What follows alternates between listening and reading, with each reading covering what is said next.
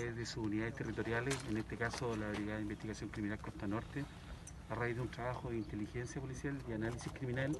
y en cooperación con las autoridades locales, específicamente el municipio de Zapallar, como también ¿no es cierto? la autoridad de la, del- de la gobernación local, se logró determinar la existencia de este cultivo en el sector de Ratamilla, acá en la comuna de Catapilco, donde se decomisaron alrededor de 3.600 matas de marihuana.